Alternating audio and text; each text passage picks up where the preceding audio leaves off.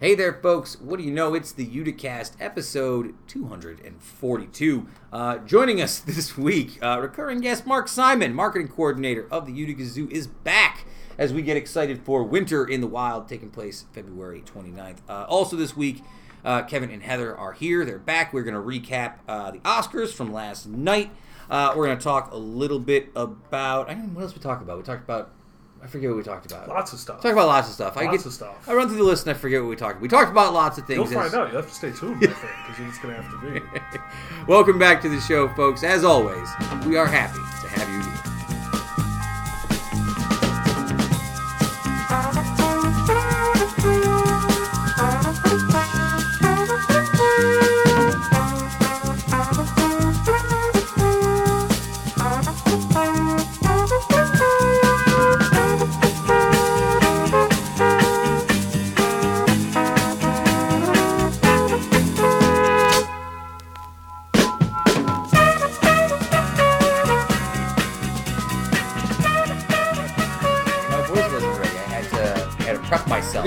voice I on. turn the voice on.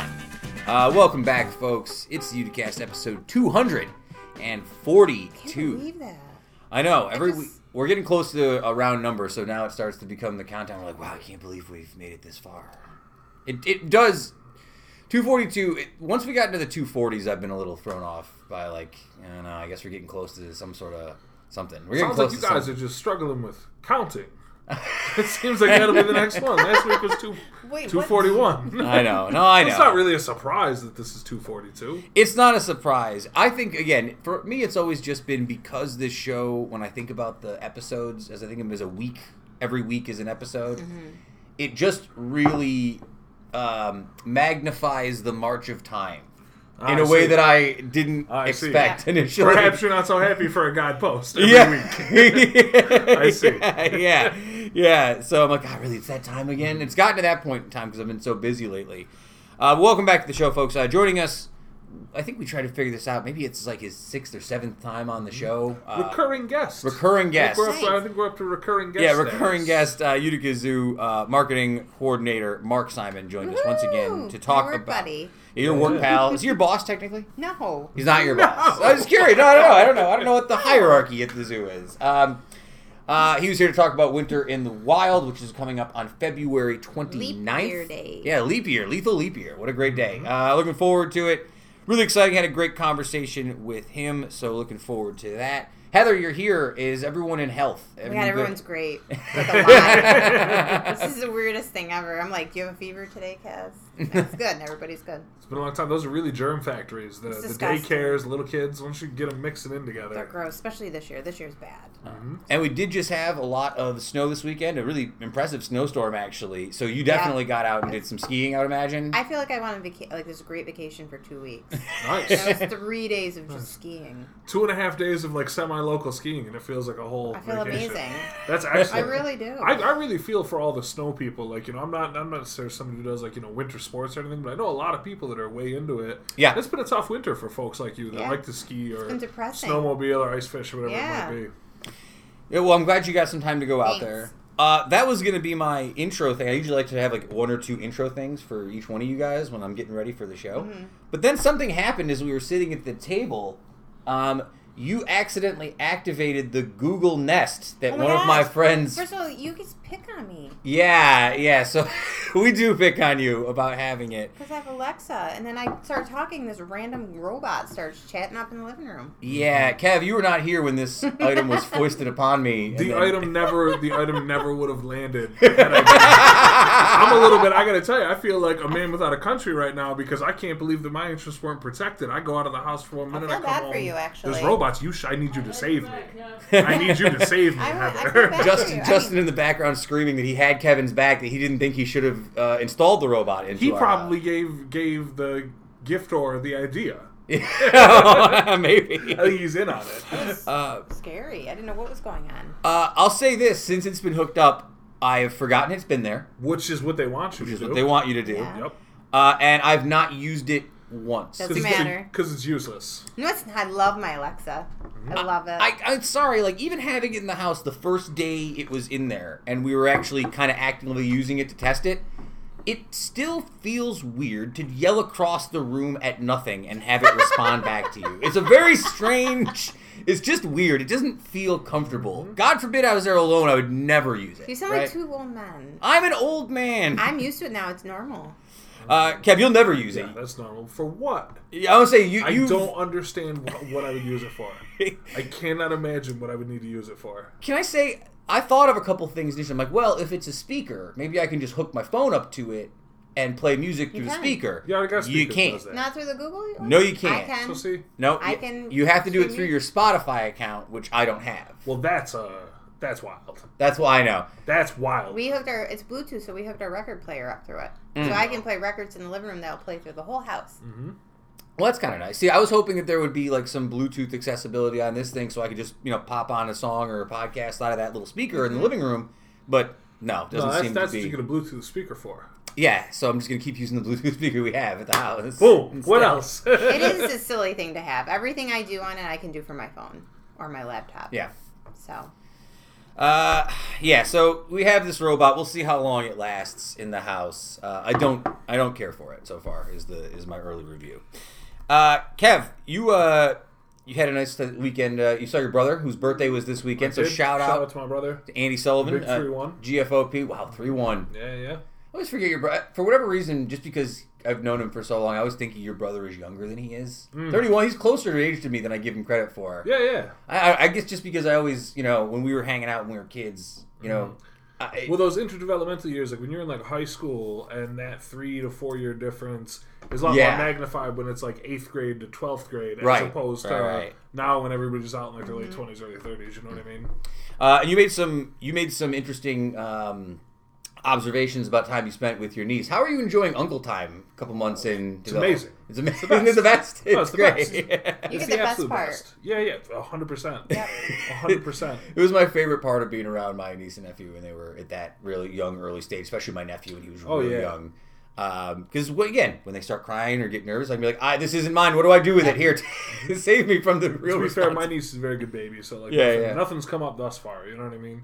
It'd be nice to be able to see her every day, but you know, it's crazy with both my brother um, and my sister in law and other people I know who have had babies. It's wild to watch the amount of time and like expectations that are put on people with babies to be at places and to Yes. see people and people are always like coming Oh. at you all the time and it takes up so much time anyway with a new baby uh, it's really crazy so shout out to all, all the new parents and the people who've been there before and i'm sure you remember how they're like everybody just everybody wants a piece Yep. once the kid comes How long does that last before they don't want a piece anymore? uh, yeah, it's it's a little while. Couple years. Until they're like once they stop crawling.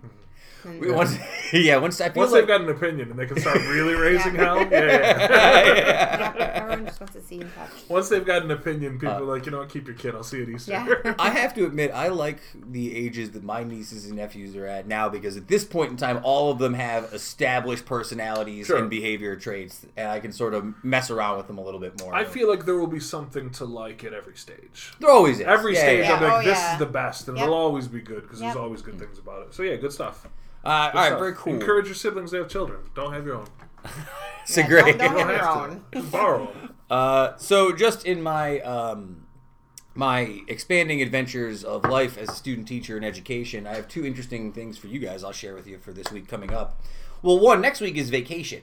It's midwinter break because apparently the kids don't get enough vacation at school. Apparently, we need another week off. Yeah, yeah. I think they're just on vacation. I feel like we were just Right? on vacation. I'm not mad about it. It's fine. I love some vacation time. That's what you signed up for. That's what you signed up for.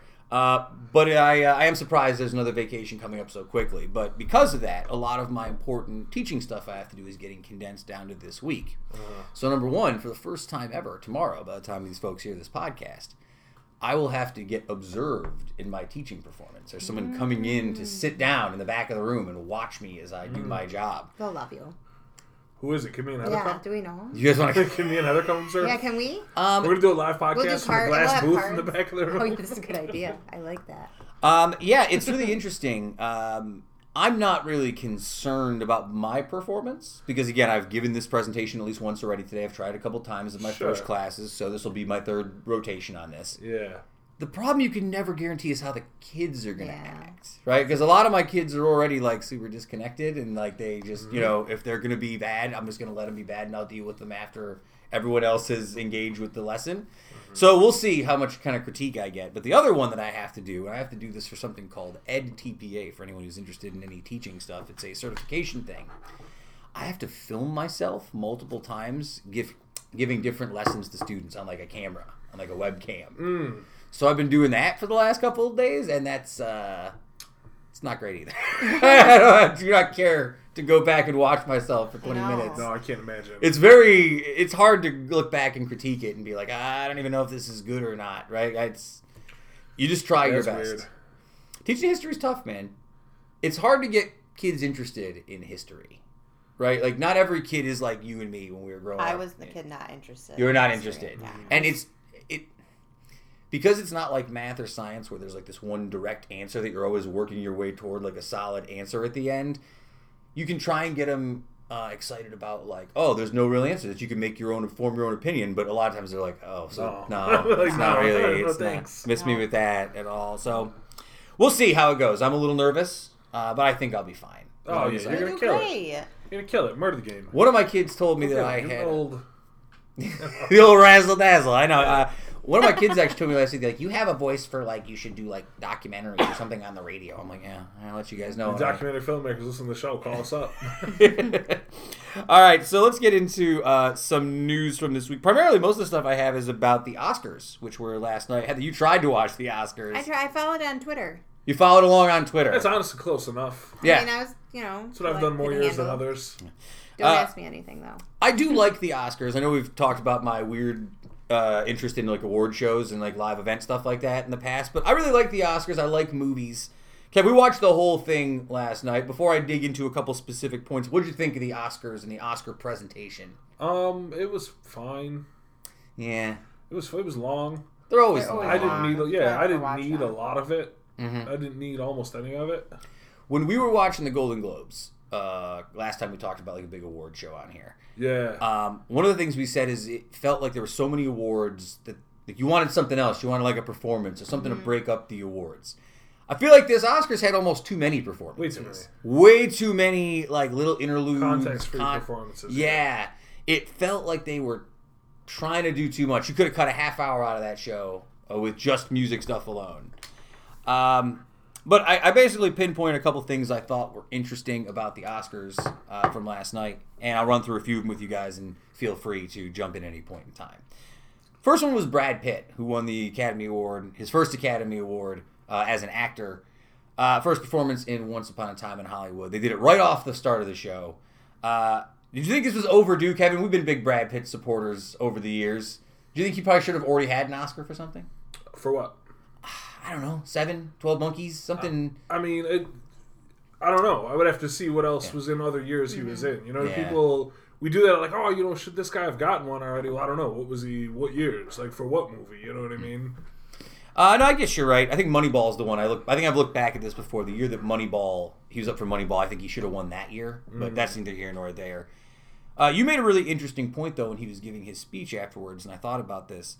He seems relatively relatable for a movie star. Like there are five other people in that category, or four other people. It's like Leonardo DiCaprio, Brad Pitt, Anthony Hopkins, um, Joe Pesci, and Al Pacino.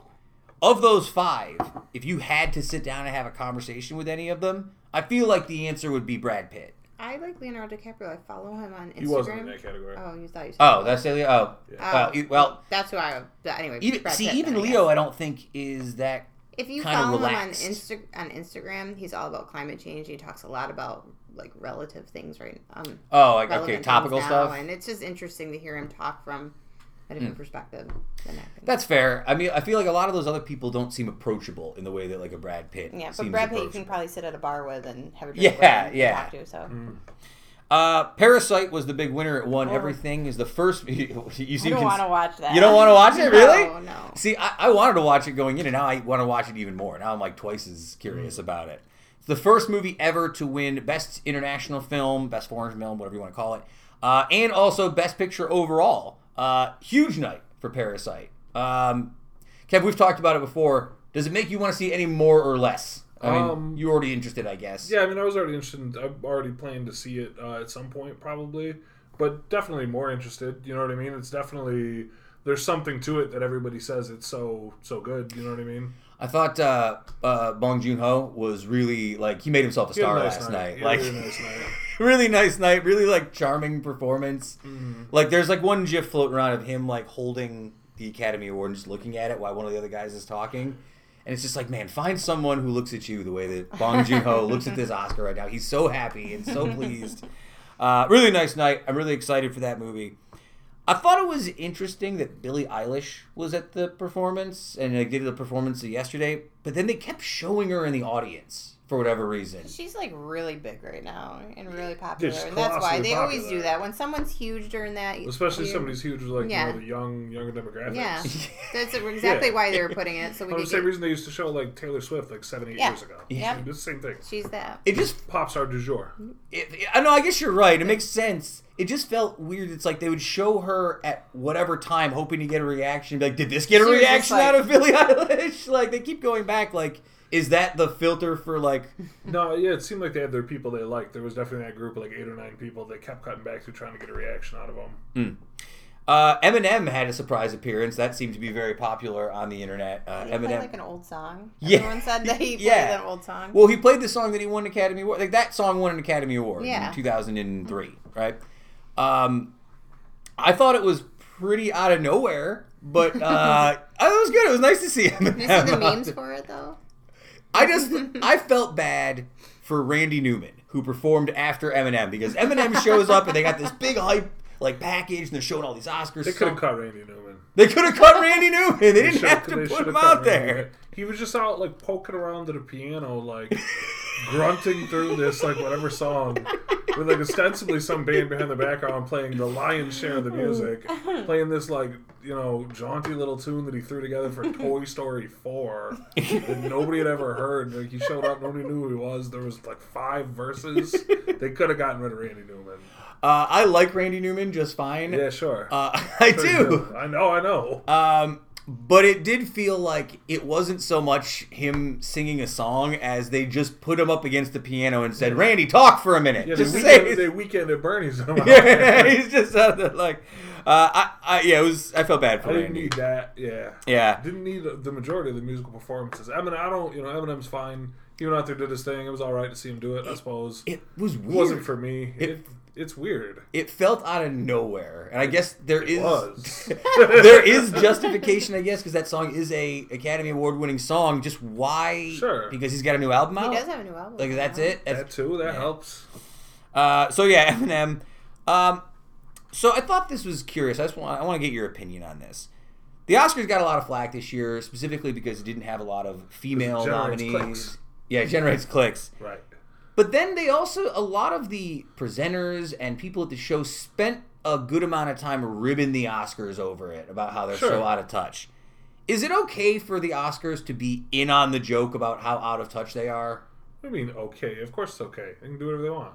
I guess yeah, What no, do you mean, it's- okay. Like I it don't- doesn't like instead of just being in on the joke, maybe like Make it nominate- better? ma- Make, it better. you know what I mean? Like make it. The joke Like, doesn't improve it fix Yeah, the maybe. But I mean, like they only do it. They only do it once a year. No, but yeah, They do the show once a year. So like for now, for the next 364 days, they can't do anything to correct the process. right. So at the very least, I mean, if it's got to be a step, and it's one of those things now you got to wait to see what they do next year. Like, yeah, they should always strive to get better, but like, at the end of the day, they are kind of a joke. Yeah. It's just like a silly thing where an arbitrary body of people gets up and like recognizes these movies. Like, it's all kind of a silly pageantry type thing. You know what I mean? Hmm. So I don't know how seriously, I don't know how seriously to take it overall. You know what I mean? Yeah. Well, okay. I was just. It, it felt like disingenuous to be like, all right, we're just gonna poke fun at ourselves and hope that that's enough to like validate the criticism against us. I don't right? know that they said hope that that's enough at the end Right. of it. You know what I mean? Like I think that's something that's kind of projected onto intentions. Sure. All right, fair. That's uh, that's sort of what I was looking for here. Uh, all right, and then just real quick, I put up a list of things that I'm feeling more up or down about after watching the Oscars in terms of wanting to go see them. Okay.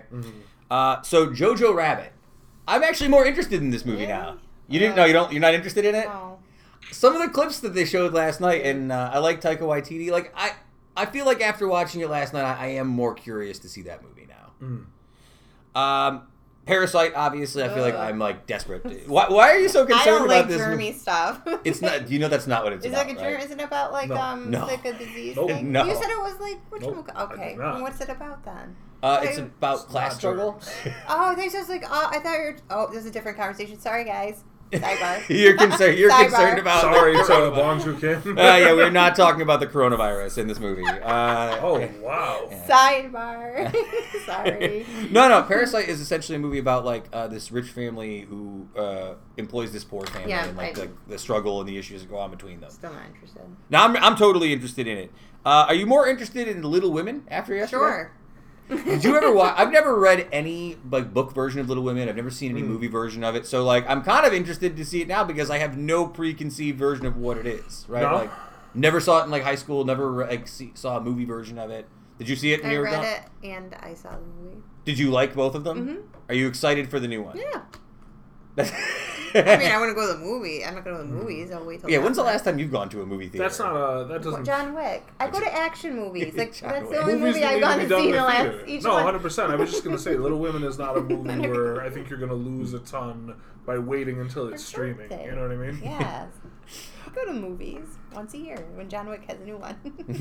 when there's a new John Wick movie, I'm out there all the time for it. Um, uh, so cats. How about cats? They No, had the of course folks from not. Cats out Did they here. win any? No. I hope not. It Down, sounded like it was terrible. down and still down, all the way down. Sad moment. I'm still interested in seeing it, but uh, them making fun of themselves at the Oscars last night didn't make me want to see them any more or any less. That's because you could not have wanted to see them more. It's already. impossible. I'm, I'm really, I'm still genuinely curious about Anyway, what I that just movie. want to see it. See what it's about. I'm sure it's worth a laugh, if nothing else. Uh, and last but not least, the movie that was sort of the big loser last night was 1917. Everyone I thought that was assumed. Did you like it? I know. I said I heard it was good. I've heard it was good too, but it it was a movie that people felt like in, for an Oscar that for what everyone sort of predicted in terms of categories went right across the board. Like everyone everyone thought was going to win was going to win.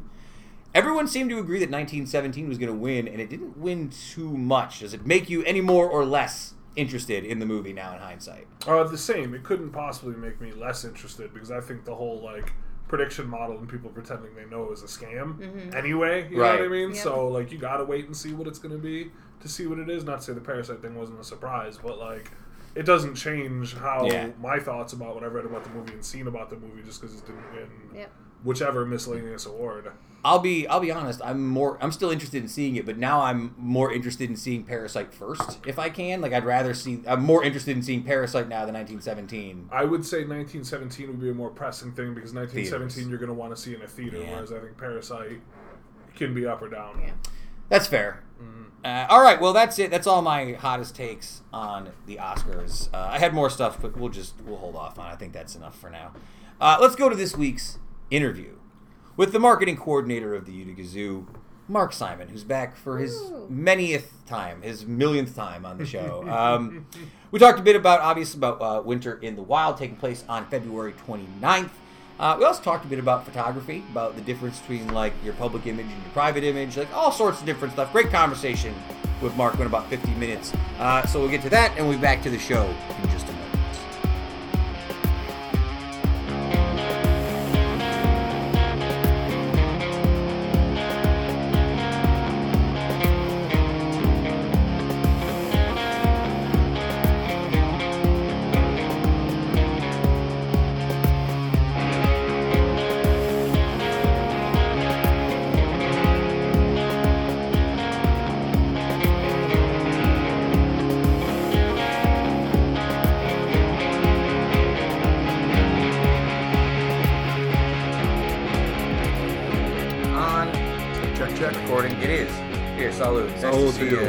Monday, by the way.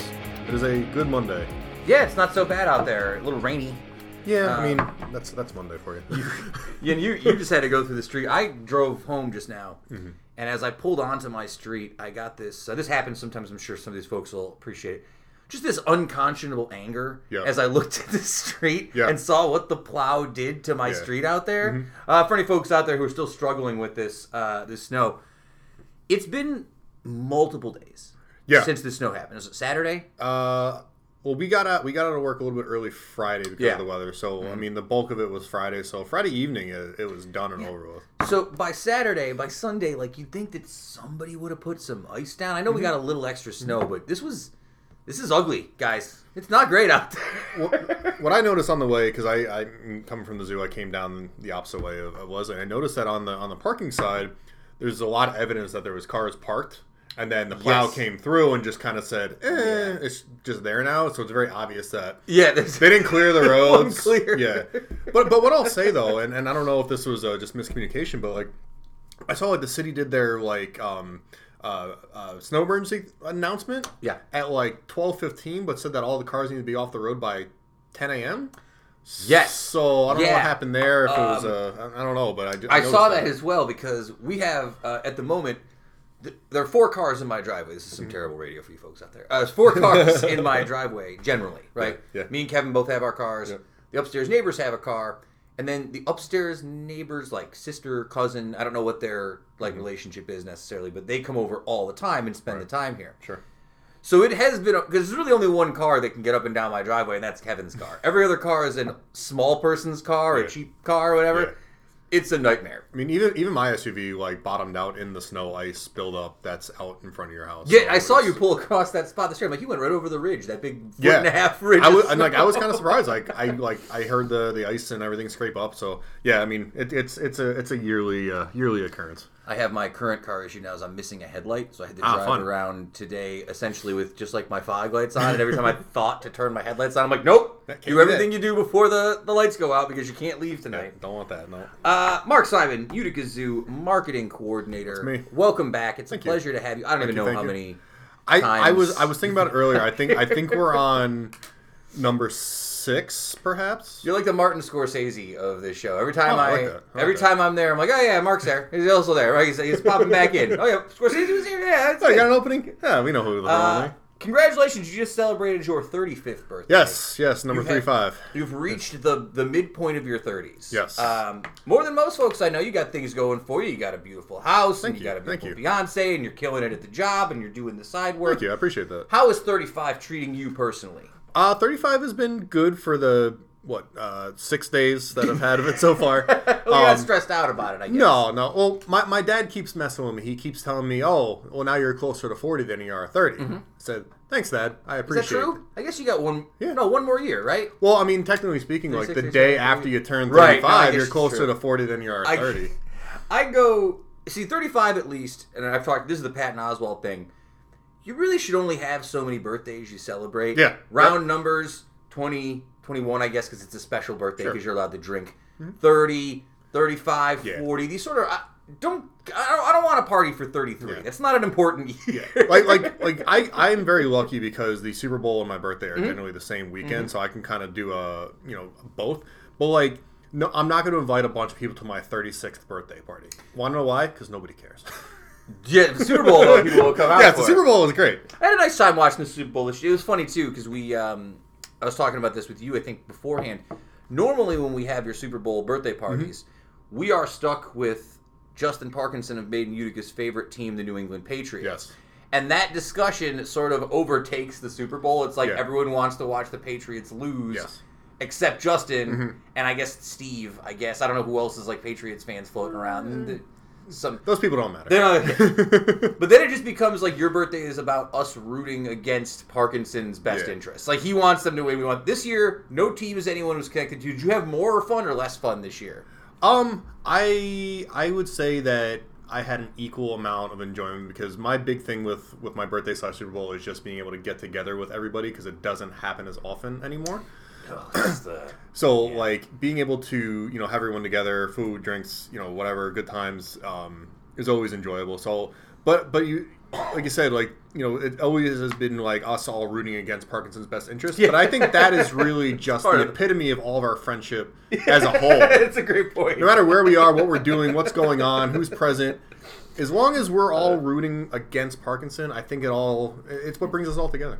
That's a great point. It's a big part of the Made in Utica ethos is Yes. rooting against Justin's greater interests. Um, I do have a couple things I want to chat you up with before we get into Utica Zoo stuff because I know that's why you're here. For sure. Uh, but I will say, and I'm just curious about this because um, you, you came into the apartment, or and my cat Charles was all over you. He Yep. was very excited to see you. You know, you guys have a dog at the house. You have Stella, but for years you've had a cat as well. We had two cats. Two cats. Two cats, yes. Two cats and a dog at the house now. So you have two cats and a dog right now. How old? Uh, Carlos was the one I was thinking of. Is that the oldest one? No, Carlos is younger. So Nivea is the one who actually looks just like Charlie. Um, I, I, as far as I'm concerned, she'll always be a year old kitten. But I think she's up in the eight year old range at this point. We've, we've had her a very long time. Stella's the newest, though, right? Yes, that was the baby. So a lot of people have been trying to push stuff at me. Uh, shout out to great friend of the pod, uh, Rachel Bay, who sent me a picture of a dog that she said I should go adopt. She's Yep. like, "Isn't this dog cute?" I'm like, uh, "I have nowhere to put it." yeah. So you had the two cats, then you get the dog. How did that affect the cats? I'm curious. Do the cats struggle with adapting to Stella? Um, a little bit. Um, so the two cats would will every now and again they'll go over to Jill's parents' house, who also has a Yeah, yeah. dog. And um, Carlos is much more comfortable with dogs than Nivea Mm-hmm. is. Nivea is very like eh, about everything. Uh-huh. Um, she has come around.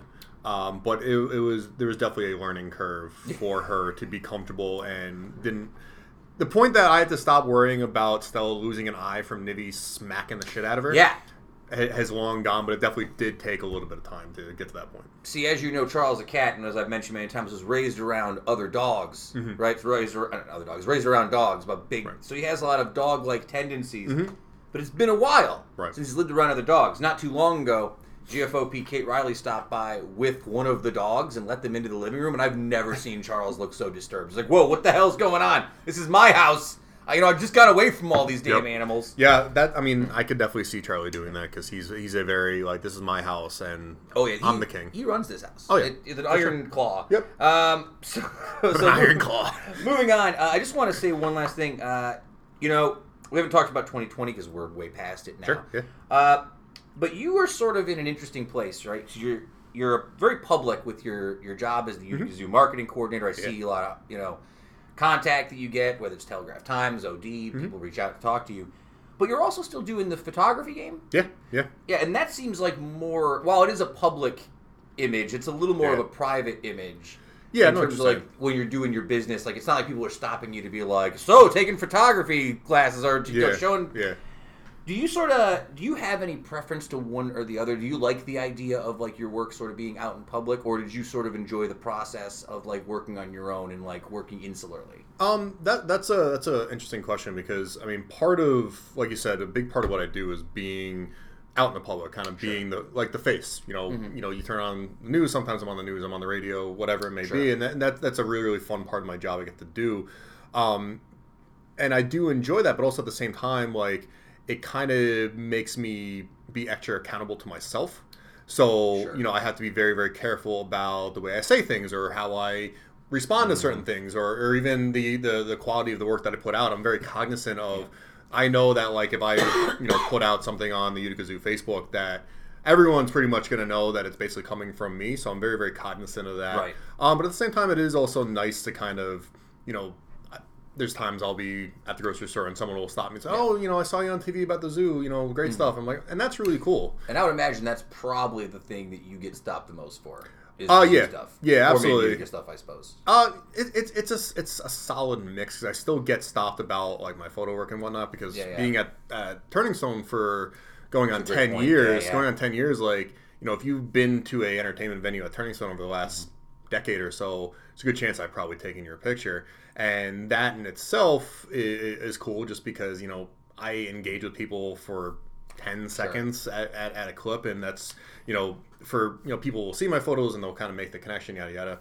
But um it, it's definitely it's definitely cool to kind of get stopped and say oh you know i love this or you know that was great or you know i saw you did this and if i wasn't doing something worthwhile people wouldn't stop me and want to talk to me. So it kind of kind of kind of gives me that little oomph that i'm still doing the good You've thing. been doing the you've been doing the the photo thing for ten years at the casino. um well it, about nine a little That's bit a little bit less than that yeah it's really it's an in- intensive amount of time. Like, yeah, uh, yeah. I mean, it's it's it's it's gone by so quickly that I forget about it. Yeah, I was just gonna ask. Like, you probably do it so regularly, and Yeah. Mm-hmm. it's gotten to such a mentality and or such a a procedure at this point in time that you Yeah. just be able to go through the motions. Yeah, it, it's really autopilot. Like a lot of times, like you know, I'll Hmm. I'll be at at you know, a lot of it will be super, super busy, and I'll just kind of do what I got to do. And my boss will say, "Wow, you know, been, it was so hectic. I can't believe you're able to get this." I'm like, I don't even think about it this. It just kind of goes. It just kind of, hmm.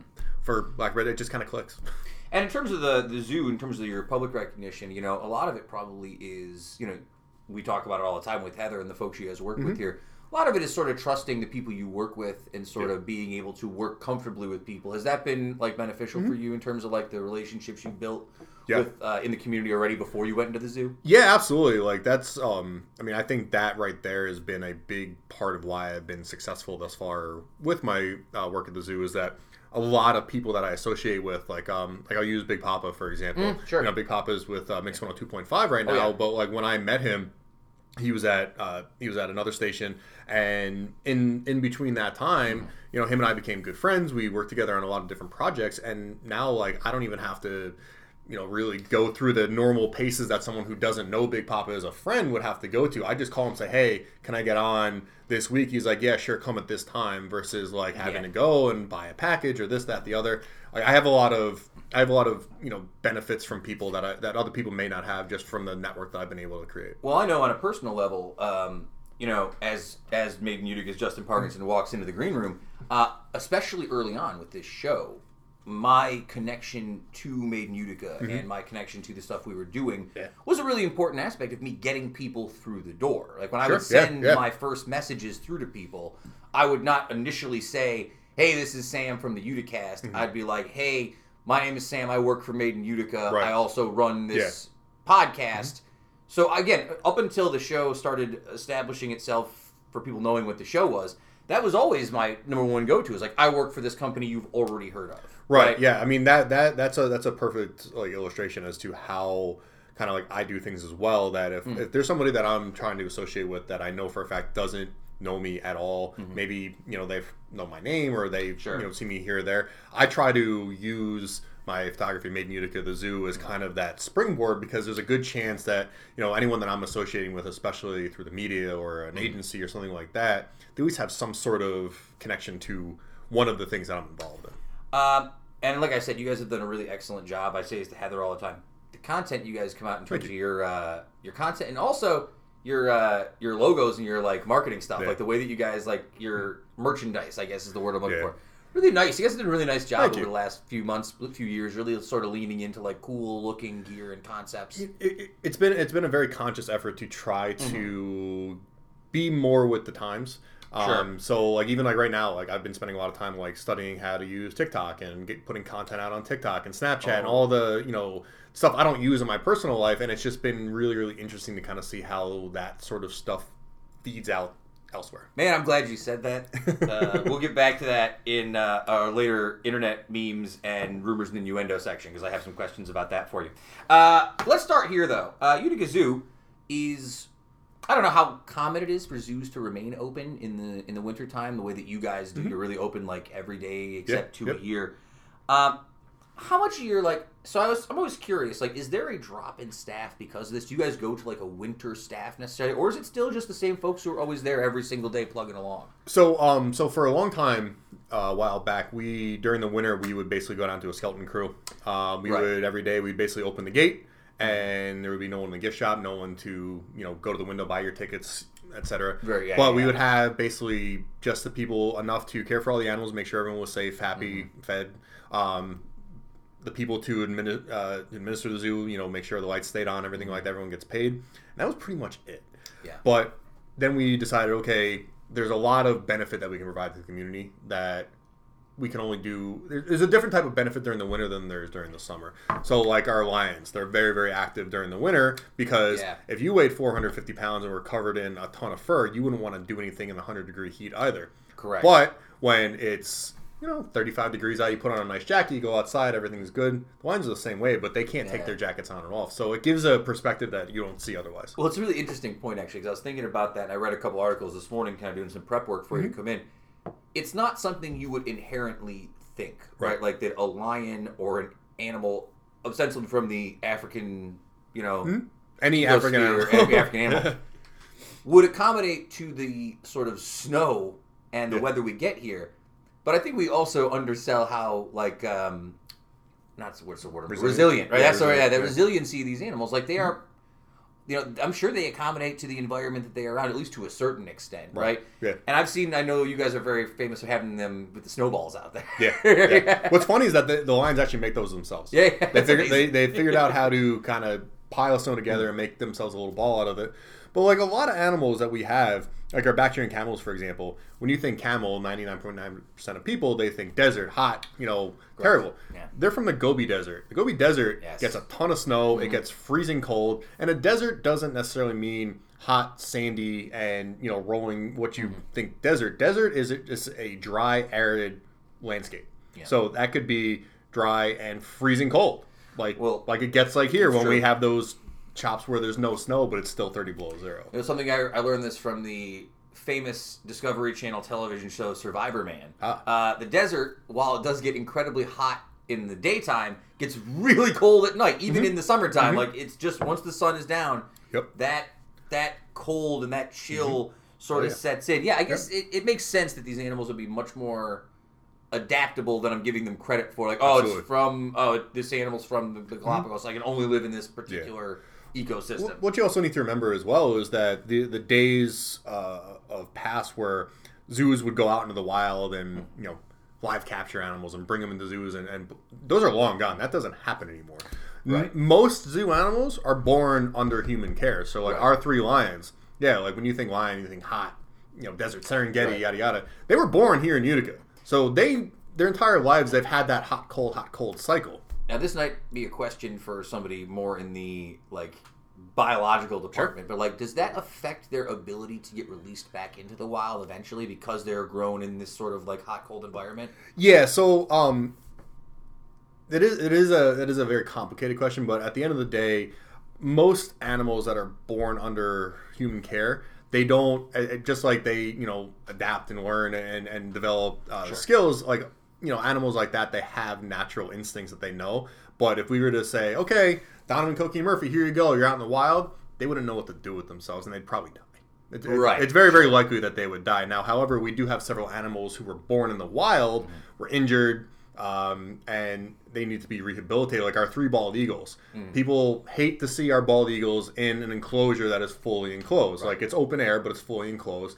That's not to keep them in, that's to keep other animals out because they are not fully flighted. So sure, they can fly, they can get up off the ground, they can move, but they can't fly enough to defend themselves. They can't fly enough to hunt for themselves. I mean, our one can't fly at all. So it's not to keep them in; it's to keep the other animals out. Because I mean, around here, especially, there's a lot, there's bald eagles that live in the wild locally. There's uh, crows and bald eagles don't point. get along either. Uh, we have big hawks around here that you know, they could want to start a fight with one of the bald eagles. Yeah, it's You- true. You, don't know, but and like during the summer, especially, you look up sometimes and they'll all be screeching, making a ton of noise, and you'll see birds circling overhead. It's not to keep them in; it's to keep the other animals out. Yeah, it's sort of funny. You forget, I think, sometimes of the animal ecosystem that exists just in Oh, yeah. in It's general. Like, we have deers, we have raccoons and squirrels Mm-hmm. and all that kind of thing. They just exist in the wild, let alone whether they interact with these other animals that are outside of their comfort zone. Yeah. Um, so let's get on to what we actually meant to talk about today, and that is the upcoming events you guys have going on at Yeah. the zoo. Specifically, uh, Winter in the Wild, which is taking place on February 29th from 10 a.m. to 3 p.m. Um, now, this is not a new event for you guys. Mm-hmm. It is actually. This is new this, event. this is our first year event. So Really? what, you're you're thinking of Snowfari. Snowfari, okay. Yeah, Snowfari was, was an event that uh, the zoo did, I believe, with the Parkway Rec Center for, Years for ago. many, many Yeah, years. yeah. And it just, um, I don't know the full details. I know it was before my time. Even actually, it might have even been before my time living here in Yeah, Utica. yeah. I remember that just from when I was a kid, like the sign, but that's about Okay, yeah, so so yeah, so Snowfari um, a while back uh, ceased to be. So we wanted to bring in the spirit of Snowfari, but we wanted to keep it a little more centralized to the zoo itself. Mm. Go. And our idea is that, like you mentioned before, we are open all year round. It is, and and I don't think I actually fully even answered your question. Not many zoos are open all year round. Correct. There's there's several zoos in New York State that are open all year round. Uh, Rosamond Gifford Zoo out Sure. in Syracuse is open all year round. Um, I believe the Buffalo Zoo, Rochester Seneca Park Zoo is also Mm-hmm. open. Um, but like the Wild Animal Park out in um, Chittenango, Oh, yeah, uh, yeah, I don't yeah. think they open until April. They might have a couple days here and there that they're open, or they can do like um, they can do some of their encounters. Sure. But not all zoos are open all year round. So um, as as a benefit to the community, we are open all year round. Our animals are, are up, active. We're all there. We have a you know full staff as, as usual, and we just realized that there is so much to do during the winter. Right. Uh, whether it's snowshoeing, skiing, just getting outside into the fresh air. You know, you know during the winter you got the nice, cool, crisp, fresh air, and you know so many people suffer from seasonal affective disorder, and really the best deterrent towards that hmm. is just being active, getting up. Oh, getting yeah. moving, getting out of the house, doing something. And it's so easy, especially in this weather, in Yeah. this region, in this location, this mm-hmm. time of year, Oh, yeah, middle of February, just be mm-hmm. like, I'm not going anywhere. I'm not doing anything. I'm Not not doing talking to anyone. yeah. Yeah. I mean, and and we all we all deal with that. Everyone deals with it. We're all you know we're all into the same weather, so we want to give people a way to stay active. It's it's good for the mind. It's good for the body. and It's good for the soul. Awesome. And and Winter in the Wild is, is going to be exactly that. So we, we've actually partnered with uh, four times four time Olympian and bronze medal uh, winner Erin Hamlin up from Saw. Branson. Yeah. Um, she is our uh, Utica Zoo Winter Ambassador. And that. and if there's one person who is the demonstration of all the good that can come from being active during the winter, Oh, yeah. Erin is it. Oh, yeah, no. She's, uh, Erin, eventually I'll, I'll get her on this podcast. I'd like to get her on eventually. She's, Yeah. uh, she keeps pushing me off in the distance. That's all right. Neither here nor Erin, there. Erin has a lot of a lot of very interesting tales and a lot of really Oh, yeah. interesting insight onto kind of what what what you can do with the winter if you just put an effort. Well, besides just being the ambassador, she's also speaking for a Q&A panel that you guys are doing for New York Olympians, and that'll feature Mm-hmm. Yes. her, uh, Rob Esch, and uh, I'm going to say Louis' last name. Aaron's back. Aaron, Louis Aaron's, uh, Louis Aaron's back, the biathlete. Uh, biathlete. It's a really interesting idea to do that sort of Mm-hmm. Yeah. panel. What sort of brought that up? Just because you had Erin there, and So um, we were we were chatting with Erin and and you know we are we just talk talking about like how like how how interesting it is that an area like Utica that's kind of we're all we're somewhat sequestered here in the in the middle of the state that we have so many Olympians that have done Yeah. so many great things and have brought so much pride back to our area. Um, I can't remember her last name, but uh, that girl Maddie uh, from Old Forge as well. Oh, yeah. uh, Yep. the younger girl. She um, uh, depending on her schedule, we're trying to have her uh, attend as well. But I mean, four Olympians in an area like this that sure it's a big spatial area, but as far as population and whatnot, you know, we're not in New York City that's packed with millions of people that can you know bring that you know athleticism. well, I'd love to know, especially with you know for anyone who asked this question to the panel, you make sure you give me credit for it. I wonder how much growing up in this area near Lake Placid, Mm-hmm. near the site where many Olympics have happened, sort of affects your mentality, right? Sure, like sure. if you grow up around this place, it's not that far away where like the Miracle on Ice happened, right? Yeah. Like these important Yeah. moments in sports history. I'm sure it sort of wakens up a lot of people Mm-hmm. who are into those winter sports, right? And Sure. and I think even Olympics in general get sort of ignored because the Summer Olympics take up so much air Yes, when you're yeah. talking about the Olympics. But I would be very curious at what kind of legacy like those Lake Placid Olympics left on guys like this and people like this. You know, I, I, I think that is a that's a very very valid point, and I'll um I'll use uh, Chef Hardiman's son, Mm-hmm. uh, who recently uh, was just doing amazing things up at Lake Placid. You know, on on the luge track. Like you can't just be from anywhere. Like Team USA is not bringing all their luge stuff down to South Carolina. that is correct. you know we're so close to Lake Placid. Like Erin talks about it all the time. Like even during the summer, they do the you know like the luge, uh, uh, like the team search essentially, Yeah. just kind of give kids an opportunity to try it. And then you know I believe his son started there and then was actually on the track and went to a special event specifically for that. And I think that having that. Uh, being that close to Lake Placid and, and having the team headquarters so close Yeah. is, is really we, uh, we we get opportunities around here that you won't, that you don't really get elsewhere. Well, I think curling is another one that people talk Sure, about, like yeah. that underappreciated, like how much of an Yeah. impact the curling club has up here. Yeah, I mean right? they've been here hundred plus years. It's I mean, wild. how long? How long have they been influencing people that we may not know about? There could be nine Olympians listening to this right now that went for curling that have been going to the curling club for fifty years. We don't know. You know what I like about curling is I can watch curling on like the Olympics on TV. And I can get really into it, even though I have no, Mm-hmm. No idea what idea what. I'm rooting for. I'm Oh. like, come on, sweep that ice, Yeah. come on. I've, Uh, I've, I've tried curling. I, I was at a bachelor party in Montreal uh, last year, and one of our things was we went and learned how to curl or do curling, Yeah, yeah, yeah. whatever. It is hard. It is Oh, yeah. hard. It's like it, you have to have balance. You like I took two steps and I pretty sure I blew out a hammy. Yeah. just by taking a step. Not to mention pushing and sliding and sweeping and moving and keeping score and aiming and, and everything else. It is a hard sport. Yeah, it's not shuffleboard, which is what I always assume it no, is, like no. what old folks play on like cruises somewhere. Uh, it's not that. Uh, and if you guys are curious about some demos and stuff, it seems like you guys are doing at least snowshoeing and luge demos. Uh, Mm-hmm. Yes.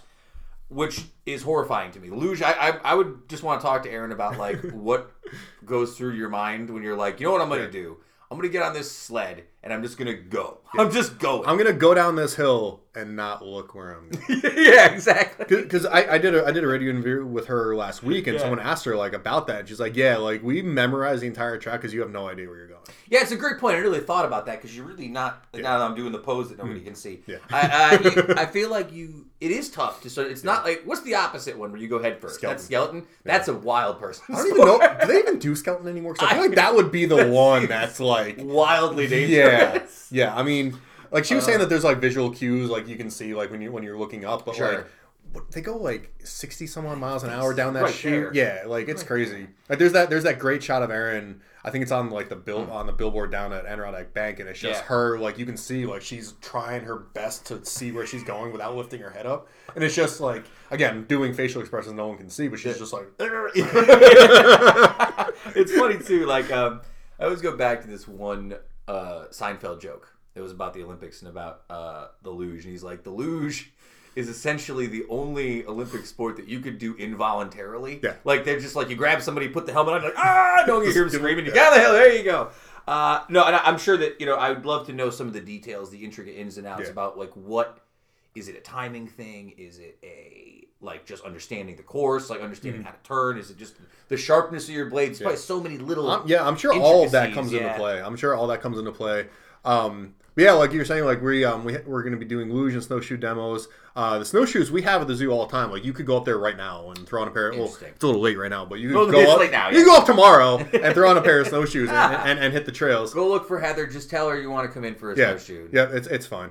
And then uh, uh, Team USA has, I guess they have like Hmm. a setup specifically like with a little like track and whatnot to really kind of cool. set up, and um, and even you know because you know with the weather the way it's been, we do have a contingency plan if the snow vanishes or ceases to be. Correct. They do have a snow non-snow. machine. Yeah, well, no, not even yeah. snow machine. They have a non-snow version. I Oh, think it just has wheels, Yeah. which is uh, I think what they do down Genesee Street during the summer. Nice. So, but yeah, the um, you know, the the demos are going to be really, really cool. Um, the chili cook off is another one was the one was that's going to be really saying. fun. Now this Um, is a competition yes. this year between the Utica firemen and the Utica police. So so originally uh, we were trying to have it Utica Fire versus Utica Police Department. Um, Utica Police Department isn't available, so it's going to be the Ah. uh, Utica Professional Firefighters versus the Rome Professional Ah, Firefighters. Utica versus Rome. Yeah, so um, it- it's gonna be it's gonna be really fun um, because what a lot of people don't don't remember sometimes is that Utica Zoo is a regional uh, attraction. Like Yeah. we we pull people from Rome, we pull people from Syracuse sometimes, but also a large portion of our visitorship comes from the east of us. So we have people come from Massachusetts, we have people come from the Capital District, we have people come from Old Forge and, and, and up that direction, and even down from the Binghamton way, even though there's a zoo down in Binghamton. So we're a regional attraction that we we pull in people from all over New York State, and actually we have people come from. I think in 2019 we had visitation from 46 states and nine countries. Well, I think that's the thing too that people in this town, in this like area who grew up with the zoo, sort of take for granted, right? Mm-hmm. I think about this all the time when I think about um, the Baseball Hall of Fame, in Cooperstown, right? Mm-hmm. Yeah. Because as a kid, you know, my dad loved the Yankees, he loved baseball, so he would take me down Mm-hmm. almost every summer. We'd go down to Cooperstown, I'd buy a new hat, we'd go to the Sure, museum, yeah. we'd do whatever. And it was so close, and I didn't really think much about it as a kid because it was so close and it just was a thing that was there. Mm-hmm. Right. Not realizing how many people travel from other states, half other sides of the country Yeah. to come see these Yeah. things. Because you just get you get used to it being there. And I Yeah. think that's what happens sometimes, especially for people in Utica Definitely. who are like, you know, oh yeah, the Utica Zoo. I know it's up there. It's been there since I was a kid. Mm-hmm. Right. I think that that is a problem sometimes is we take for granted that it's there and that it, unless we support the stuff that's going on and we support all the events and we do our best to keep like I think the Animal Heroes program you guys doing is really Yeah. cool up there. Yep. Without that sort of stuff, we may lose these things that make 100%. our city and our town so unique with the things we have. Yeah, absolutely, and and I- and I, I think one of the one of the biggest that, that I hear from people who've lived here their whole life and have kind of oh yeah you know I used to go to the zoo as a kid I used to go to the zoo as a kid. Well, what about an adult? Like, and and especially like in our age group, 10, 12 years ago, the zoo was in a much different, much yeah. different place. Like I remember first time I visited the zoo, like oh, it was nice to have it. Or just like, eh. I mean, there was genuine like concern when I was younger. In the times before I left for New York, that I was like, that zoo might not be back when I'm Right. when I come back from New York. This zoo might not be here with me. You know what I mean? Like, yeah, and absolutely. it feels like things have changed significantly over the last Significantly. 10, 5 years over this. But Yeah, I mean the, the the team that we have in place at the zoo, um, even even you know before I was there, before Heather was there, um, has really done so much work that has transitioned the zoo from what it was to what it is now. And you know our executive director Andrea and and the rest of our team has really worked incredibly hard to get our standards to where they should be because you know not everyone has the you know the the the public asset that that is the zoo in their area. And i think the team really realized that and said you know what? We're gonna do it and we're gonna do it right. And, and you know like i said andrea uh, nikki nikki shaheen who is our operations director they've worked so incredibly hard to get the zoo to where it is and to earn back our AZA accreditation because that right there that's that's a big big big one because the standards to be AZA mm-hmm. accredited are so high they're so difficult to main, to reach and maintain that it kind of make it forces us to stay on our toes Yeah. and every single day like even after we got accredited after we you know got everything squared away like some people might want to say, all right, we're going to rest back in our laurels, kind of take a breath, take a beat. No, like we went harder. We're going harder, and we're more busy now than we were before we went to get accredited because we just know that if we slack, if we sit back, if we let things go, it's not going to happen. Like you said, there there could be a day when Yeah. the zoo isn't there, and we're not going to let that happen on our watch. you know, it's funny you say that because there's actually that's a thing that exists in my job as well for education. Sure, it's yeah. for schools considered to be in good standing, Yep, quote unquote. Like yep. you have to do a certain amount of things for your school to be considered in good standing. But once you reach that that threshold, Right. It's real tough to maintain it because now they expect you to maintain Right. it all the time. Like that expectation is raised, so now you have to sort of go above and beyond Yeah. to maintain Mm-hmm. this level. Uh, before I forget, a couple other things on this list uh, for things that are coming up for Winter in the Wild. You guys are going to have a hockey puck shootout with your Yep. college folks. There's going to be an animal meet and greet. Uh, you guys are doing s'mores by the fire, which is really smart, do like a big bonfire Always. type situation. Uh, you guys doing a scavenger hunt, and I also think it's really cool you guys doing a charity coat drive. A lot of Yeah, I mean, that. um, so like th- this time of year, end of February, a lot of you know, thankfully the the weather is usually starting to uh, straighten up, warm up a little bit. But you know, the people who who need who need coats, who need access to those types of things, need them all year round. Um, and there's there's there's never a bad time to do something charitable. Um, and I think that no matter what time of year, no matter what the event is, if you could have a charitable um, component to it, it, it, it's really what we should be doing. Because even even as a nonprofit ourselves, you know, doesn't mean we can't give back also. And I, and I think that the charity coat drive is something that we're all really proud of. That we can, you know, we, we serve our community on a regular basis. We care for animals and, and we provide a you know a service to our community, but also by by supporting other nonprofits in our area, you know, uh, Veterans Outreach Center. Uh, uh, uh, the other one is I'm missing it at the moment, but That's all right. the organizations that, that we work with and that we support, I Yeah. think that all year round, you know, 365 days a year need our support, and just because we're a nonprofit doesn't mean that we can't help them also.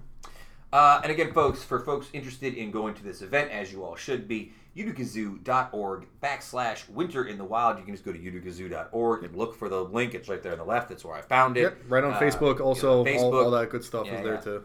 And again, it's uh, eight dollars for adults, five dollars for children. I'm sure that's different if you're a member or whatever goes on. No, those, those are those are the standard prices. Um, so um, you know, a lot, a lot of times our events um, and uh, mission drivers are uh, membership pricing is a little bit different, but all all of the funds that that are raised here. Um, because this time of year, as you can imagine, you know we are open all year round. We do have expenses, and uh, generally speaking, every single day that we're open, it costs us about five thousand dollars to operate. Whether it's feeding the animals, keeping the lights on, whatever it may be. So all of all the funds that we that we make at our events, especially during the winter, goes directly to Right. caring for the animals, making sure that uh, because I mean the amount of money that we spend on hay and bamboo and rats and, and rodents and, and meat and other types of feed. I mean it's it's it's it's astronomical. Like I think we spent like twelve thousand dollars on bamboo just for our animals last year. and this comes out of your pocket if we don't pay for it. Exactly. I mean, if, if, basically, if you don't come to Winter Wild, I gotta pay for everything. So if you can help me out, you know, come down and, and, and support the event. It, it, it really will be a great time. And, and just because it's during the winter, it might be a little cold out, doesn't mean that there, there it's not a good good reason to get out of the house. And I know we're uh, we're a little early on, but after Winter in the Wild, you guys have two more events listed for your site as well. Do you guys doing a spring cleanup on March 28th. Yep. Uh, and you guys have an Easter egg extravaganza. Yes. You guys love puns coming Yes. up on April oh, we do. 20th. We do. Yeah. So the uh, the uh, the spring cleanup. Um, the the zoo is because we are open all year round. We have to maintain the grounds, maintain the paths, whatnot. So um, every year we go through about 200 tons of sand, Mm-hmm. um, which is a, approximately the, the weight of about 200 of our uh, male Bactrian camel uh, Oh, yeah. furlough. Um, so imagine just 200 of him. That's how much sand we go through every year, um, and, and we use that to uh, not only keep our animals and our visitors safe, but also our staff by de-icing. And uh, we don't use salt because obviously you don't want our animals Yeah. getting jacked full of salt, and it you know kills all the plants and everything else. So the sand is a much more eco-friendly uh, uh, um, option.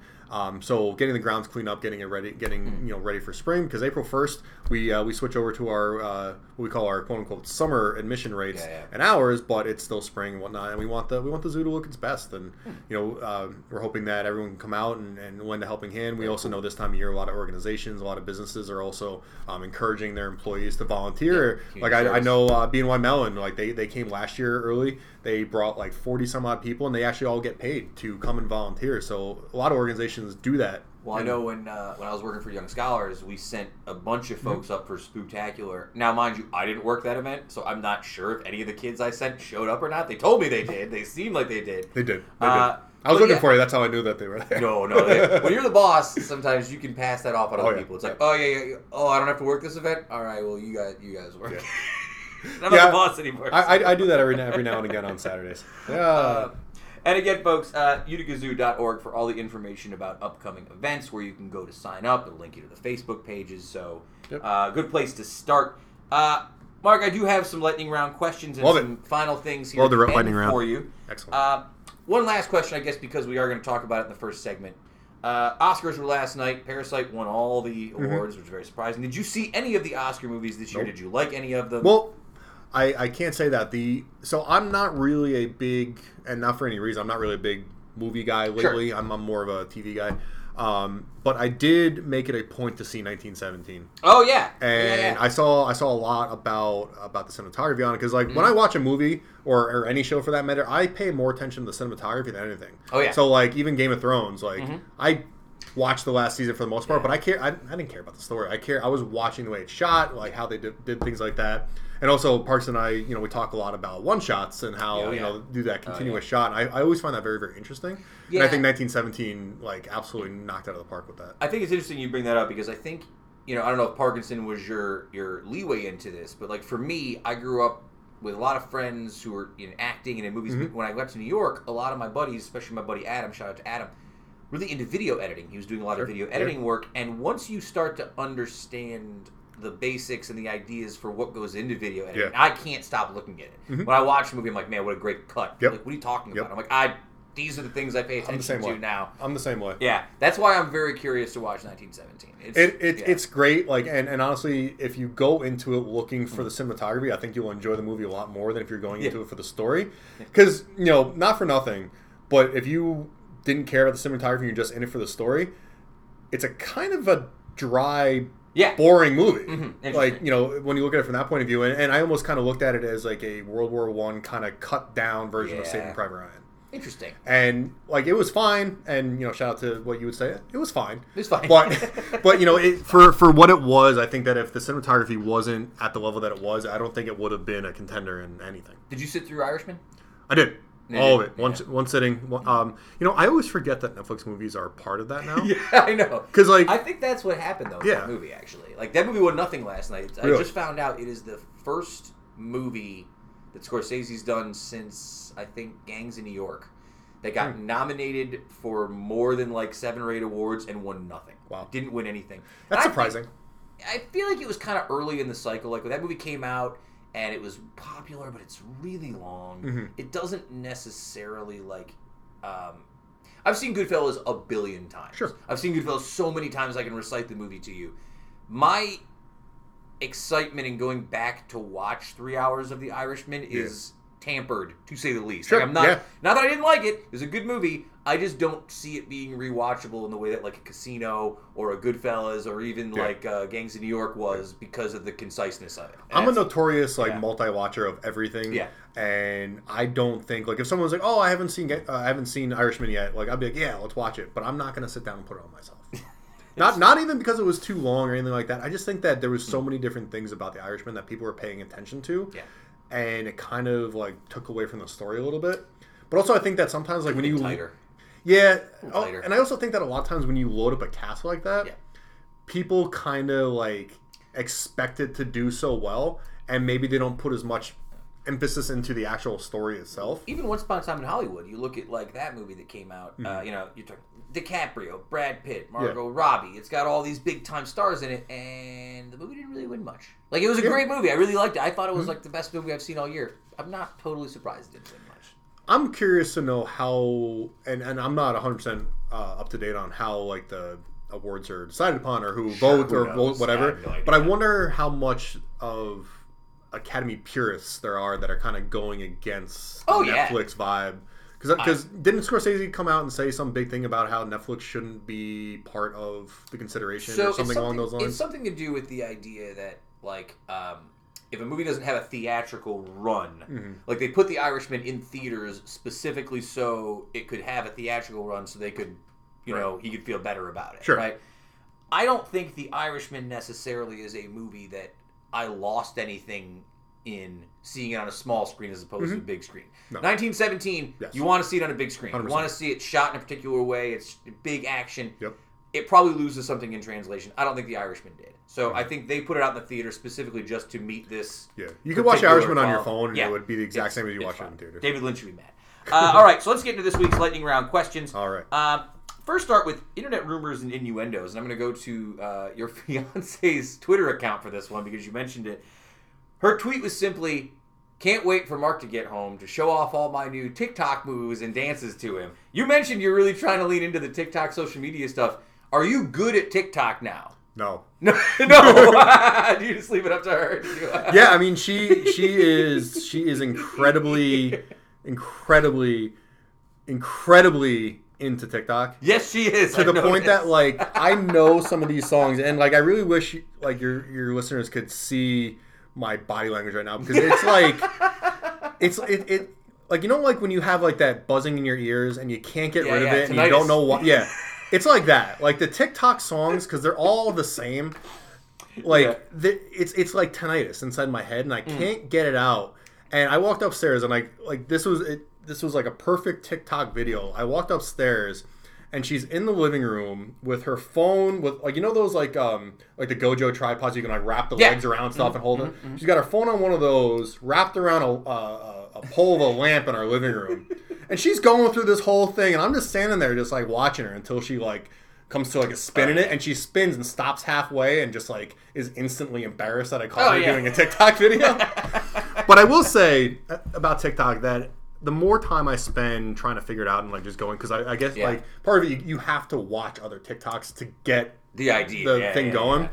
And um, what was what was really cool is that yesterday or over the weekend, this this kid um, named Nick he he sent the zoo a shout out Hmm. about like, hey, you know, if you like my videos about animals, because he, he's a big animal kid too. He's like, oh, if you if you like my videos about animals, you know, go check out the Utica Zoo. Go check out their page because all their animals are so great and you know yada yada. Yeah. And I'm like, I feel like that's what TikTok's all about. Mm-hmm. Is is just like getting people to connect and and it's it's not about you know how many likes you get or anything like that. Like sure there is that aspect to Sure. it, but but you don't ever hear about like kids talking about oh you know I got this many likes on my TikTok versus you know how kids of that same age talk about Instagram and whatnot. I feel like Yeah. it's a very very different. I feel like TikTok you can be much more yourself even though you're emulating what millions of other people are doing. Because if you look at some of them, it's all different people doing the exact same thing Yes. but doing it like in their own way.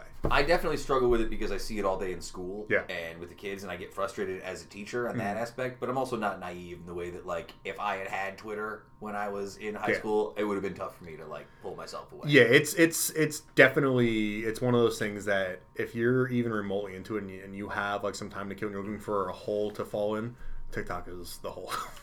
All right, so let's get into these lightning round questions. Uh, Mark Simon, these are new questions for you. I tried my best to get new questions Oh, great. for you. Um, what is one personal possession that you, Mark Simon, could never get rid of? Hmm. um, I would have to say it would be my stuffed animal from when I was a baby. My mom currently, my mom currently has it, Yeah. um, holding on to, which is probably good because You would have uh, ruined it or something, or not even me. It would have been either the cats or the dog. would have Stella the ruined it. dogs, yeah, because. I mean, give Stella a stuffed animal, thirty seconds, Gone. it's done. Gone. So, um, but yeah, uh, his name is Puppy, little white dog, and I've, I've had it since since before I was born, and it's just one of those things that I don't ever, I could never Hmm. place it into a bag to go to Goodwill. I could never throw Right. it away. I could never. The only time I would ever give possession of myself to someone else is if I give it to my own kid. Your kid, right? Other Yeah, than that, yeah. I will. I'll be buried with that thing if I have to. Be, so. Uh, who is your favorite fictional villain? Hmm. Favorite fictional villain?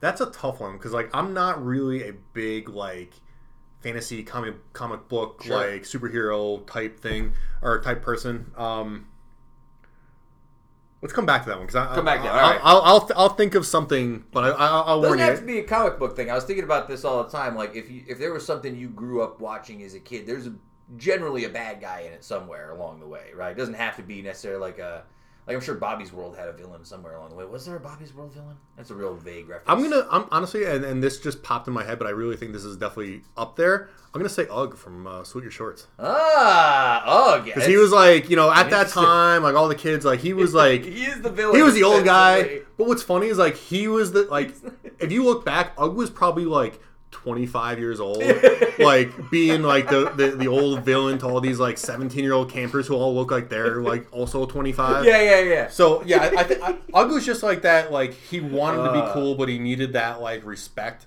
So it just made him more of a villain than he probably ought to have been. His last So- name was Lee as well. So Oh really? Oh, Lee, yeah, so I don't know if you knew that. Uh, all right, so uh, what is your dream category on Jeopardy? A category that would show up on Jeopardy, and you feel like you would dominate the category, no matter who is out there. uh, the Office trivia. Office trivia. I feel like that's a pretty popular one now. Yeah, it, it, it definitely is, and and you know I've I've said for years that I will smoke anyone in office trivia, and there's been a couple out there that are like people come up with questions that like Mm-hmm. um like what like what did Oscar say during Michael Scott's roast in Spanish when Yeah. like I don't fucking know like how am I supposed to know that but that's something that if you're gonna be an office buff you got to know and I still don't know so I, I gotta finally bit the bullet. I've been sort of um, circling around watching it for like the seventh time. So I've been like watching clips on YouTube instead, and I finally bit the bullet last night, and I watched a couple episodes from season two, really early on. yeah I'll tell you what, it's a different show yes. early on. It's a lot darker Oh, yeah. in terms of like the Michael Scott character. Really interesting that where There's a lot to. more like sexual assault and like yes, just absolutely like horrendous Yeah. things. Oh yeah. Yeah, What's funny is. I um I I did a um I think it was a sexual harassment training Mm. and they used like four different like mentions Yeah. Mm. of things from the office on how you shouldn't do that in an office setting. yeah. And I'm like, honestly, if you need to be told that, maybe you shouldn't be working in an office setting. He said before in interviews that like he looks back at it and he's like, Yeah. a lot of this would not fly now. yeah, no, absolutely not. But yeah, Uh, well, the office now for a lot of reasons wouldn't fly, but definitely for those reasons. What's your favorite single fast food menu item?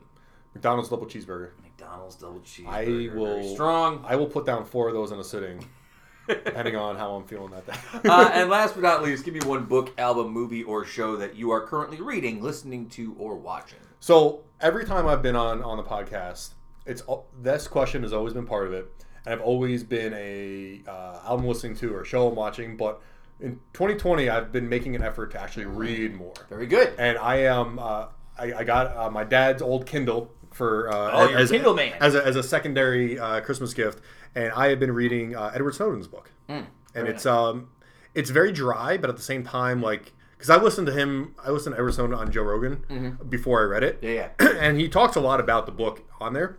It's very, very interesting because it makes you root for him but hate him at the same time. Well, he's It's very interesting. He's a divisive figure in that way, anyway. Yes. Like I think again, we get into like this nuanced thing. You can have complex opinions about people. Yes. It doesn't have to be one or the other. Yeah. And he's one of those very complex individuals where it's like maybe you read something like mm-hmm. I don't know if I hate this guy or love Yeah. him, but I know he's important. Yeah. He he is not much older than we are, Yeah. and he the way he opens the book, it's a lot about his personal life and how he kind of got mm. to the point that he got himself to, and it's amazing to see how much similarity there is between him and us as far as like that being glued to the computer that you just couldn't pull yourself away because you just the mm. constant like exploration aspect of it. Like now as adults, you know, we got all of our regular things that we you know check out, mm. but then it was just open explore. Like, what can I do with this computer? And it was it, I found that most interesting, and it.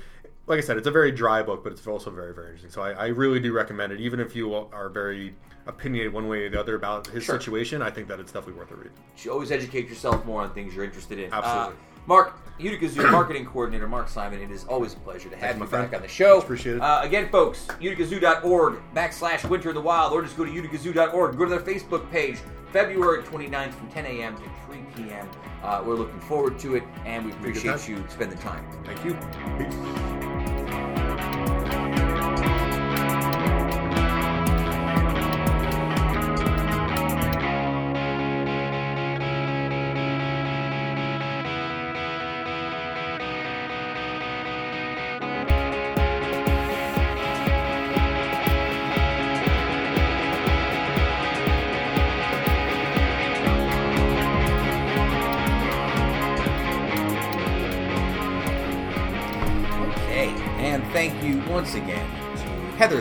Mark Simon. I was saying it's very Utica Zoo heavy show today. You know, he Yeah. comes in here, you come in here. I know it's good. Are you excited for Winter in the Wild? So excited. I'm really excited. It's nice to have like a winter activity. Mm-hmm. Think things for yeah. Well, that's a good point because we brought it up a little bit in the interview. Mm-hmm. You know, not every zoo in the world stays open during the winter time. Yeah. It's not as common as you think. And because you guys are open in the wintertime, it makes sense to do some sort of winter event take advantage of the fact that you guys have this opportunity that you couldn't get in other places. For sure. So, yeah, looking forward to that. Go to uticazoo.org for more information. Guys, it's that time once Yay, again. I missed it. Did you really? No. You- I didn't. I didn't think you did. It's that time for history lessons. Gosh, it's so orange. It's Why are you even so highlighting? orange. He every sentence is highlighted. Here's the thing about There's that. no The whole point. page. There's no point. In You wanna know even why? highlighting Pretty it. small font. You too. folks, Pretty you folks small can't font. see it on here. I've condensed these down from three pages to two. So even though there's more It's all highlights, high- every there's sentence is considerably less highlighted. content. Yeah, yeah, yeah. There's a way. There's a method to my madness. I know what I'm doing. You doing. just want to use a highlighter? I do love to use a highlighter. That's Borrow like- these nice highlighters. Let me I tell gotta ya. Get some use. That's like a weird thing from like school when I was a kid that I did find out. Someone told me I over highlight stuff. Like I'm- when I'm, you're not hmm. surprised, I'm sure. But like you're only supposed to highlight the important facts. I Not you like, do like to make you lines. highlight the whole paper. so what I do sometimes. Your highlighting is a design choice. no, no, no. So what I'll do sometimes is I'll highlight certain parts, like specific lines, and then if there's like a box or an area I want to reference, I'll circle the whole box and then put like cross lines through it and be like, I'll come back to this whole section later. Okay, when- I'm not doing it for this. no, obviously. we're done. Uh, all right. My philosophy on Uh, highlighting. my, my highlighting philosophy. Uh, on this day, 1914, The Squaw Man, the first feature length film shot in Hollywood by director Cecil B. DeMille, is released. It's a silent Western drama. It was also Cecil B. DeMille's directorial debut and the first feature film to be shot in what is now called Hollywood, California. So up until this point, in the early 1900s, most motion pictures were uh, the patent for motion pictures was held by Thomas Edison's Motion Picture Company in New Jersey, and filmmakers were often sued to stop their production because they were using his technology. Oh. So to escape this, uh, filmmakers began moving out west to Los Angeles, where attempts to enforce his patents were easier to evade. So they're like, they can't get us if we're on the other side of the country. Uh, by 1912, major motion picture companies had been set up near Los Angeles, uh, in or around it, uh, where the weather was ideal and there was quick access to various settings like mountains, plains, and lowlands. Uh, and it soon became the capital of the film industry in the United States. So the Hollywood sign itself is from 1923. It actually used to read Hollywoodland, and it was built in the Hollywood Hills to advertise a housing development called Hollywoodland. So essentially, like just a housing project, right? Like, uh, so for the next 25 years, it sort of stays there until the Hollywood Chamber of Commerce uh, decides they want to repair it and rebuild it. But their agreement was they had to remove the word land because they didn't want it to be for the housing development. They wanted it to be for the region. So thus why the Hollywood sign uh, came into existence in 1949. Uh, so in 1994, Hollywood, Alabama, and 10 other towns named Hollywood successfully fought Hollywood, California's attempt to trademark the name. Uh, because apparently Hollywood, Alabama was around for six years before Hollywood, California, Also, Hollywood Hollywood is not really the name of the city anymore. It's a part of Los Angeles, so that's why they lost their right to uh, to trademark Hollywood. So there you go. Wow. A lot of good information in there about Absolutely. Hollywood. Imagine if these people put that same kind of energy into something. I was thinking the exact same thing. worthwhile. Ten people, ten different cities were fighting over the copyright of a name. Sure there was a lot Time, more man, going on at hours, and dollars too. spent. The early '90s, we had more time to spend, More money to spend. more too. money to spend. Uh, on this day, 1942, uh, Archie from the Archie comic books debuts. You guys know about Archie? You, you read Archie comics growing up? No. No? Did you read Archie comics? No. So Archie uh, debuted in a series called Pep Comics.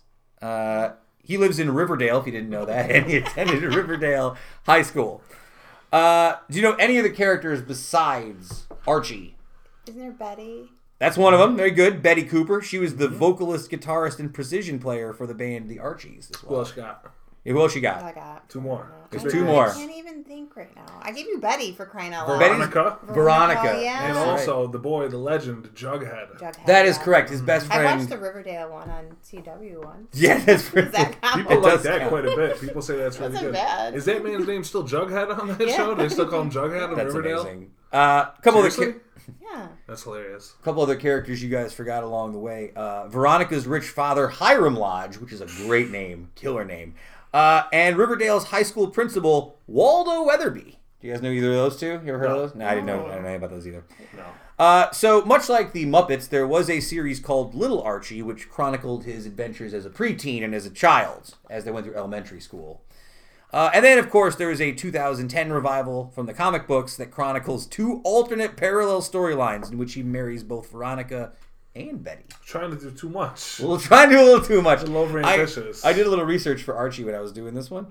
There's like a new Archie comic series, and it's very edgy now, much course. in the vein of your show Riverdale, which we'll talk about. It's a gritty now. reboot. I. Uh, Riverdale, of course, is an American teen drama series based on the characters of Archie and Archie comics.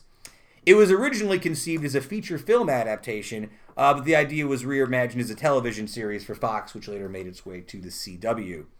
It's also, because everything has to be, it is in an extended universe. The Riverdale TV show exists in the same universe as The Chilling Adventures of Sabrina, which is also very popular, and then something called Kathy Keene, Katie Keene. So there you go. The Riverdale Archie Comics uh, extended universe. Any thoughts about Archie before I move on? No, I'm glad you shared all Not that. a though. one. I'm so happy you shared all that. I was a big Jughead fan. No, I, I like Jughead's like weird little crown hat. Was he the one who's always eating hamburgers too? Or is that Wimpy from Popeye? Buddy. I would have to. I would need another refresher on my Great Depression comics. ask your Google thing. Not asking that Google thing anything. All right, on this day, 1959, uh, the Lincoln Memorial is placed on the back of the U.S. penny, replacing what was called the sheaves of wheat. You guys remember that from before the Lincoln Memorial? It used to just say in the back of the pennies one cent, Oh, yeah, and it had two little penny. pieces of wheat. Uh, now the Lincoln Memorial is gone. I didn't realize that until someone brought it to my attention. Now Yeah, they got that Liberty Shield. the Liberty Shield now. Um, all right, some fun facts about pennies. Uh, uh, first U.S. cent was produced in 1787. Uh, it was made primarily of copper or copper plated. Uh, featured Abe Lincoln since 1909. Uh, in the early 2000s, the price of metal used to make pennies rose to a noticeable cost. Uh, this pushed the U.S. Mint to look for alternative metals and also brought the penny debate into more focus. It's been it's been suggested that the cent should be eliminated as a unit of currency for several reasons. Probably correct. Yeah. Probably, probably the right call. Yeah, I was just gonna ask you guys. Seems like we would your life be any different if everything was just rounded up at extra? We're kind of past the pennies. Yeah, Yeah. I mean, I'm, I'm somebody who would like people to round up to a dollar sometimes. yeah, yeah. You know what I mean? Like I would much rather pay four dollars for a beer than three dollars and twenty five cents. If I'm out, I'll pay the extra seventy five cents not to have you chuck Anybody quarters at would. me. Especially Uh, waitressing, you get all that change. Like, sucks. Most people apparently only use them to return to a bank to ha- cash in higher denomination currencies, or they put them in coin counting kiosks, which is where a lot of them go to die. Uh, and most American vending, um, sorry, most modern vending machines do not accept pennies anyway, which further diminishes their utility. Although I would hate to be behind a vending machine with some asshole with like 99 pennies trying to get in there, like one, two. Uh, in anticipation of people like getting rid of their pennies, uh, the U.S. Mint put new regulations on them in 2006, which criminalizes the melting of pennies and nickels and places limits on the exports of the coins. So they don't want you to get rid of them or destroy them. They have a plan. They have a plan. It's a crime. Uh, all right, so moving on You from ever pen- see people do them on the floors? The pennies on Oh, the floor yeah, as yeah, like where a they- floor finish. Oh yeah, Or on yeah, yeah, bars, yeah, they bar tops. yeah, yep. bar tops, that kind of thing. Yeah, I'm into that. that's pretty cool. Um, all right, in this day, 1983, the classic Bonnie Tyler single "Total Eclipse of the Heart." I Heart." bought that record the other day. Did you really? Uh, well, this So weird. I problems. uh, this song was released on her fifth studio album, "Faster Than the Speed of Night." What a title! That's an amazing album title. Uh, the song became Bonnie Tyler's biggest career hit, topping the UK charts, becoming the biggest selling single of 1983 in the UK.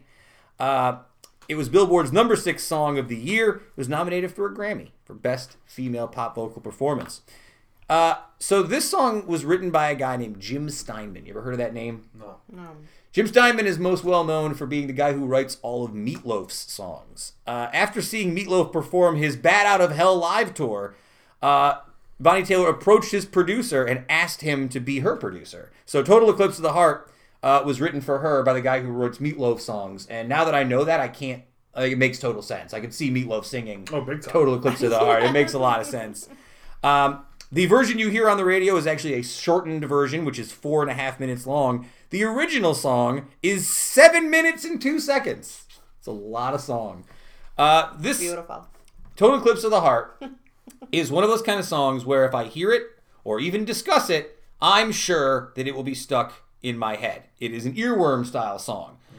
Uh, uh, uh, I reload of some of the most uh, common earworm songs. But what are some songs that you guys feel like you hear and they immediately get stuck in your head? Oh gosh. Um, that there's a lot of them. Uh, there's a lot that come to mind, but one that always happens. What is that Mr. Sandman song? Is in the Fallout games. Oh, uh, it's if just I Mr. hear that first run of bells, that's going to be stuck in my head for the rest of the day, in and out. Um, the That one, first little run with the the bells at the opening. Yep. Bum bum bum bum bum. Yep. There you go. That's a good one. Uh, I pulled up a list. Have you have any more before I pull the list up? think. You can. he gets this.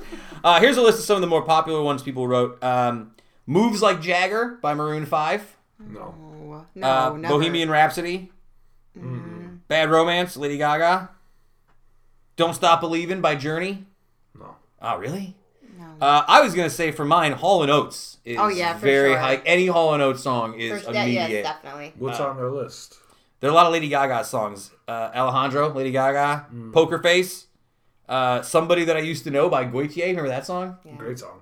Uh, and then Can't Get You Out of My Head by Kylie Minogue. I think I said that one already. Did I? Oh yeah, that one works for me. I like that, that one. one stays. Bad Romance was the number For one song by Lady Gaga. I mean, this list feels like it was very at a time. Very middle of the road. Yeah. We're try I to feel like a lot of older songs feel. that come through for me. That one, I just can't think right Yeah, now. this is one of those. I'm definitely gonna. As soon as we're done recording, Yeah. I'll think it's out of I'll probably text you. Any sort of like classic, Might a- answer. any sort of like blue eyed soul song, like any sort of like Bruce Hornsby or like some crap like that, or some sort of like um like any Neil Diamond song you play Bruce for me. I like like if you play a Sweet Neil. Caroline. I actually hate Sweet Caroline, but but I do too. When like stuck. I watched a scene from Once Upon a Time in Hollywood last week, and it has the song "Brother Love's Traveling Salvation" show on it, and that got stuck in my head for like uh, for the next day and a half. So.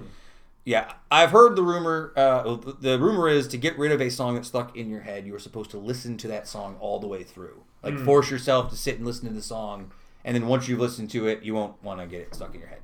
Okay. Something that'll get stuck in my head, and I don't know if it happens the same way for people, but like as somebody who plays music, I'll get different parts Mm-hmm.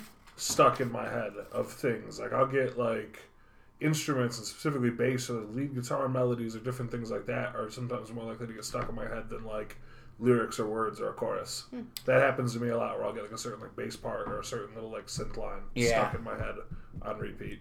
Now I get I get lyrics stuck in my head, some sort of like cycle of something that I'll keep singing over and over again. Uh, Steely Dan, obviously, that happens a lot for me. Like like three lyrics from a Steely Dan song just over and over again. um, yeah, it's pretty common. Uh, all right, and then last but not least, on this day, 2019, last year, NASA confirmed that the Mars Opportunity rover had ended its 15-year mission due to a sandstorm. Uh, launched in 2003, it landed on January 25th, 2004. There were two separate Mars rovers at the time. There was the Opportunity, and there was one called the Spirit, which was its twin rover. Uh, that one functioned until 2010, so it was there for about six years. Uh, Opportunity, however, lasted for 14 years and 46 days, which is 55 times its designed lifespan for staying on planet, which is mind blowing to me. You could make something that would just somehow survive in space that much longer than it's supposed to. Awesome. Really impressive, man. So I like any sort of space stuff and NASA stuff, but just the innovation level for something like this is very Big mind- space guy. Big space Big guy. space guy. Uh, some of these missions that it uh, highlighted over the years included a 90 solar mission, uh, finding extra Martian meteors such as Heat Shield Rock, sure, and over two years of exploring and uh, studying Victoria's crater. Uh, it consisted of one. It, uh, it's considered one of NASA's most successful uh, successful ventures. Uh, it died in a dust storm, which is why I think it's wild that it lasted that many that much like time. Because how do you stop like a dust storm? Doesn't matter how make how nice you make something. Weird Martian dust storm. Uh, I watched a video this week about how uh, whether or not humans could survive on Mars, which is why I was thinking about this. Uh, turns out it would be very tough. it turns, Turns out, out, still no. well, this is, this is like uh, It's still a no. this is like the explain it like on five section. Like I guess the first I, I came across this stupid idea that I'd never thought about before. I was like, oh, you know what? There's no like trees on Mars. You couldn't build anything. It's like yeah, duh. Like, I don't know why it took me so long to Maybe we figure need that a out. plant tree. Space continues to be a vacuum. Uh, terraforming. That was I read an article about. That's like Okay, one of the is first. that an option? No. No, No. not yet. There's no oxygen. There's no atmosphere. Oh. You have to generate atmosphere before you could do that. Science. It's wild. We almost had it. We were this close to solving living on Mars here in the podcast. Terraforming. Someone call me. Heather almost did it. Well, it turns out NASA's at the door. We'll see you next week, folks. uh, I heard a really sad stat for uh, today for you guys. Oh, Um, sad. it, uh, did you guys? I'm just gonna have you guess. What percentage of Americans uh, say they have not read a book in whole or in part all of last year? 25 to 35 percent. 50. Uh, little high, 27 percent is what we said. 27. Well, kind of close. More than Yes. halfway to 50. That's you're close. Yeah, you're right. Uh, Twenty-seven percent said they have not read a book in whole, in part of the past year, whether in print, electronic, or audio form.